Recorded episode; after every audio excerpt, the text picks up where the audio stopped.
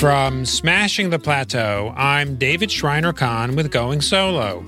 In this show, we discuss building your own successful business after a late career job loss. We just need to find the right people and sometimes the right state of mind to find the right people to help us grow and prosper. Today, on episode 52 of Going Solo, I'm speaking with Teresa Isabel Diaz. In December 2019, Teresa Isabel's job as a pharmacist ended. She saw her job loss as an opportunity to focus all her energy on what had been a side activity, a women's health practice specializing in menopause. Teresa Isabel also took several key steps in how she used her time to ensure the likelihood of business success. Stay with us to hear all the details. If you'd like to share your story on going solo, please get in touch with me at smashingtheplateau.com. Now let's welcome Teresa Isabel Diaz. Teresa Isabel is a pharmacist with over 25 years of professional experience in community pharmacy and drug information in Toronto. In 2013, she became a menopause practitioner certified by the North American Menopause Society and founded Menopause Ed, a boutique style virtual women's health practice specialized in menopause. She raises awareness and provides education about menopause to help women navigate the change so their lives, relationships, and work can thrive.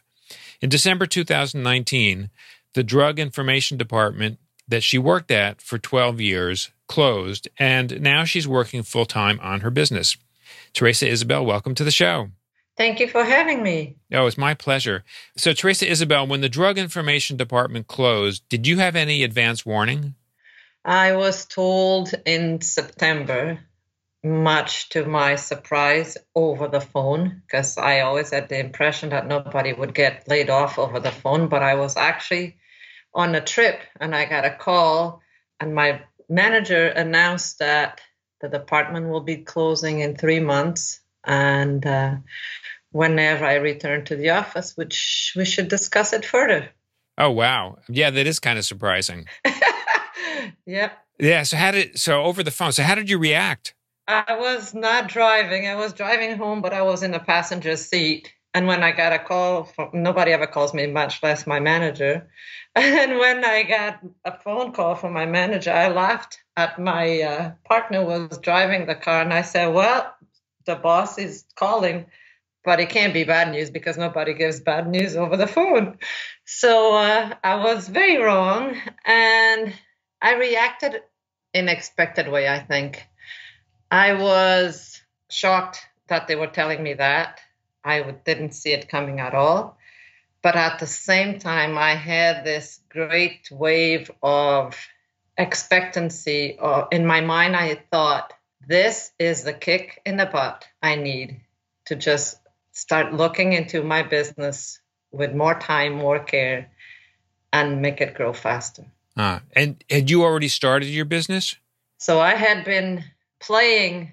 It was more like a hobby or the volunteer kind of thing since 2014. I founded Menopause Ed, as you said, to raise awareness and provide education to women about menopause. But I wasn't taking it seriously as a business. I've heard it afterwards from other people if you're not making it if you're not working hard enough don't call it a business call it a hobby. So maybe it was a hobby or a volunteer effort something like that but i i had a mission in mind. And i hope that someday i would have the courage to give up the comfort of a steady paycheck and become a 100% entrepreneur. I thought about doing it in uh, January 2019, but I wasn't brave enough to do it, so I kept working. And then in September, I was told that I was being laid off. So it took me back nine months, and I remember thinking I should quit my job and dedicate myself to my business. And then you also had three months before your job ended. Yes. So I had to work for another three months in a very strange atmosphere because uh, we were all told to look for other jobs, but I am too old and unemployable because I'm so specified. And it was tough going through the three months. I did my best to serve the pharmacist I was helping with drug information. I had made some um, relationships and friendships along the 12 years with many pharmacists all over the province. And it was hard to say goodbye. But at the same time, every time I went home, I would make another plan, make another project, think about another idea to grow my business full time in February, in January. So it was uh, bittersweet. It was the loss of a job I liked and I had for so long, I was so good at, and the loss of uh, a regular paycheck. But it was also very exciting to uh, think of a rebirth of sorts. Yeah. An opportunity that I had dreamed about and never had the courage to take the leap to uh, to do. So um, it was bittersweet, as I said. Teresa Isabel, there's certainly something about opportunities that appear based on something unexpected. In this case, the, the I guess the time the timing was unexpected on your part, but clearly you had thought about this Menopause Ed becoming something other than as you described it initially um, do you know doing it on the side or perhaps an interest or a hobby rather than a livelihood mm-hmm. i have so many ideas so many things i want to do to help women uh, during the transition that doing it three or four days a week and i had worked seven days a week between my job, my part-time job. It was a part-time job. It was three days a week. So in the in the uh, winter of 2018 and 2019, for two winters in a row, I worked seven days a week for four months straight. And it, at my age, was it took a real big toll on my health. And I figured I was not going to do that in 2020 and I didn't because I had an option to uh, just work on my business. So um, yeah, it was a good opportunity, and I had I have so many things that I want to do that I couldn't do before. That now I'm really enjoying uh, reaching out to women and tell them what I would like them to know and learn about. Right. So, starting in January 2020, what did you do? So, I uh, worked six days a week instead of seven. Good. I started. I started sleeping better. I started. I actually had a goal for 2020, which was to uh, engage more in yoga and meditation. So I took some time to uh, to take uh, care of myself. And business wise, I started uh, reaching out and connecting with more women, more women's groups and finding out what their needs and their challenges were.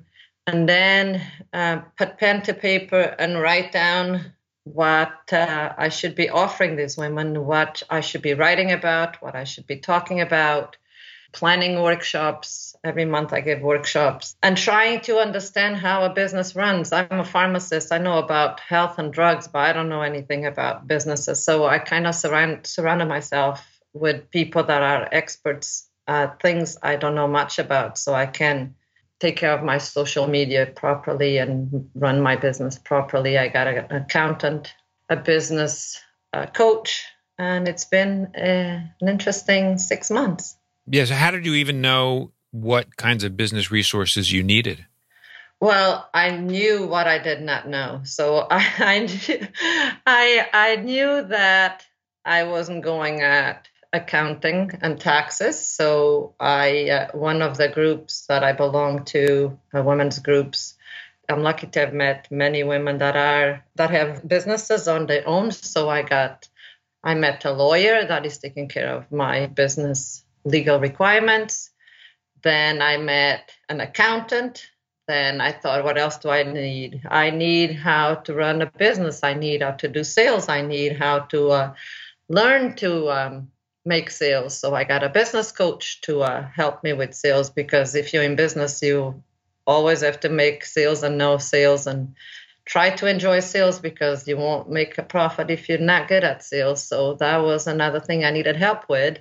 Then I'm not good at social media. I'm older. I didn't grow up with the uh, technology that um, exists. So I engaged with a much younger person to look after my social media.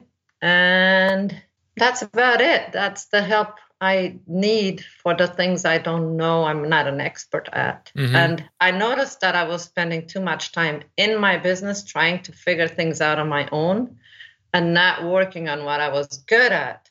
So I noticed I was wasting a lot of my expertise, of my expert time in other things that were not going to help my clients, my customers, the women I want to serve.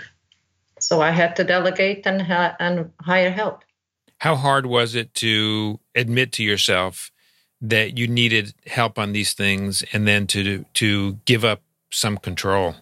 Very hard. Every day I convince myself that I need help, that I cannot do it, that I should not be trying to spend 2 hours doing something I'm not good at because it's a waste and not a business savvy decision. So I'm a control freak and uh, it's been hard and i always believe that if you want to get it right you got to do it yourself. But this has been a humbling experience and it's been a growing experience because i know i'm not as good as some people out there. So let me hand it over. But it's a struggle. I have to convince myself every day this is the right thing to do mm. so lo- looking back on your experience over the last i don't know let's say six months or so what would you advise somebody else going through the same thing to do particularly you know, you you've learned that there are certain steps that are probably more beneficial if you know know to take them.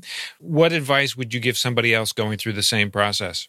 I would tell people to do what i did 2 years before i did it so sit down and write down all the things you need to do to run a business everything that you can think of write emails, Facebook posts, an accounting sheet, whatever you need to run a business. Write everything down and then beside it, put a, a note I can do it.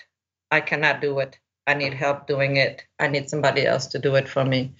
Make a list of the things you're good at and that you like to do, and a list of the things you have to delegate, and then find out from others who to delegate it to because I was very afraid of spending the time and the money with someone else doing those things for me without knowing if they were able and capable to of doing it. So going through a woman's group where I could see that this uh, this lawyer and this accountant were already respected and had done good work for other women was reassuring to me to put my business and my money and my trust in them. So I would say if you want to grow your business faster, delegate sooner. Yeah. And Teresa Isabel, now that you've been at this process for a while, and uh, and particularly you have created this infrastructure of a team helping you, what are you most proud of? I'm proud of my growth, um, personal uh, and um, and business as well. I'm proud of what you just said of being able to give up control and accept that not as a weakness but as a strength and to trust other people. So work in a team. I'm not used to working in teams. When you're working in a pharmacy usually the only pharmacist. I was only the only woman in my house. So i always felt kind of the solo person in in the room whatever the situation was so it was not easy for me to accept that in order to uh, have a better business and have a better life. A team, a good team is essential. So I think that was a very good uh, growth opportunity for me to trust other people to uh, help me grow. Yeah, definitely. As much as um, there's a lot in the media about people taking charge of their work by going solo, um, including the name of this show. Um, the reality is that you actually are much better off if you create a team and you can still be in charge of your business, still run your business and do the things that you do best. But you're totally right that the team is really critical. It's what they say takes a village to raise a child, right? I don't think any of us can be alone at anything. We we would never survive in the society we live in completely solo. So we just need to find the right people and sometimes the right state of mind to find the right people to help us grow and prosper. Absolutely. So Teresa Isabel, how do you spend your time now? Where like where do you focus the the core of your strengths? So with COVID, things changed a lot. I was in a good direction until March 13th, and then COVID threw me off my my goals because um, the worry, the grief that I and everybody else feels during these times upset my uh, focus. I can focus for many weeks. I would do something for 20 minutes and be completely gone for another couple of hours. I kept my sanity by walking in the park across my condo. So I didn't put in the time in my work as much as I would like to for a few weeks. But once I got over that disturbance in my life, I have been. Uh, first thing I do in the morning now, and it's been very helpful, is uh, write a gratitude journal, do some yoga and stretching. I'm doing more meditation. And I start my day in a positive mind. And then I do some writing. I work best in the morning, so I work for five hours straight. And then I eat a healthy lunch. I go for a walk. I come back. I work for another couple of hours. I eat my dinner and then I take care of what I I call shallow tasks. It's not uh, someone someone else coined this term, but I like it. Shallow tasks are things that do not need much uh, of my brain because in the evening I'm tired. So I do I answer emails, make appointments, and um, other tasks like that after dinner. And I try to turn my computer off at least an hour before I go to bed because the light upsets my sleep. Very smart. And uh, what's the core offering that you now have that you offer to your to your clients? So I have uh, many things on my plate because I believe there's many different needs out there. So I did everything online before COVID, and everything now has to be online. So I didn't have to pivot there so much. I was used to to doing it. So I do one-on-one consultations with women I plan and offer at least one monthly webinar on different topics about menopause and women's health. And I also do corporate health and wellness because I believe we have to take menopause to the workplace. We have to normalize it. We have to reframe it. We have to talk about it because nobody is. It's still a big taboo. And women who are having hot flashes and other symptoms at work who need support are not getting it. And I've talked, met, and seen several women that had to uh, quit their jobs because they weren't getting enough support to keep their working. So I do one on one consultations, I do health and wellness in corporations, and I do monthly webinars. I write a blog every week in my best weeks, and I do Facebook posts with information about women's health. And Teresa Isabel, what's an example of a of a positive outcome that a client might receive? So at work, as I said, women are not talking about menopause and they are hiding their symptoms and it's big secret. So what I find when a woman gets education about menopause and understands what she's going through and it's normal it's something all women go through. Some with more, 20% have no difficulties, 80% do experience some changes. If this woman is having hot flashes, problems sleeping, trouble concentrating, and she feels that she's not being able to work up to a, to her capabilities, the best thing to do is to get some support at work. And small changes like a change in your schedule, starting later, for example, than early, especially now that we are mostly working from home. Instead of starting at eight o'clock, a woman that doesn't sleep well and needs to sleep in to catch up her sleep can start at 10 o'clock and put out the same amount of work or even better because she's better rested. Make sure that the temperature in the office is under control and it's not too hot or too cold. Inexpensive changes like that can go a long way to make a woman have a better work environment and being more productive and feeling better at work because we know women who are the more symptoms women have, the more likely they are to think about quitting or being less productive or having more absenteeism, more presentism. So everybody wins when we talk openly about menopause. Remember, at some point in time, pregnancy was a big taboo. Nobody was talking about it. And now women don't have to wear wide shirts to uh, cover their bellies, and they have the women who need it, because not all do, same with menopausal women.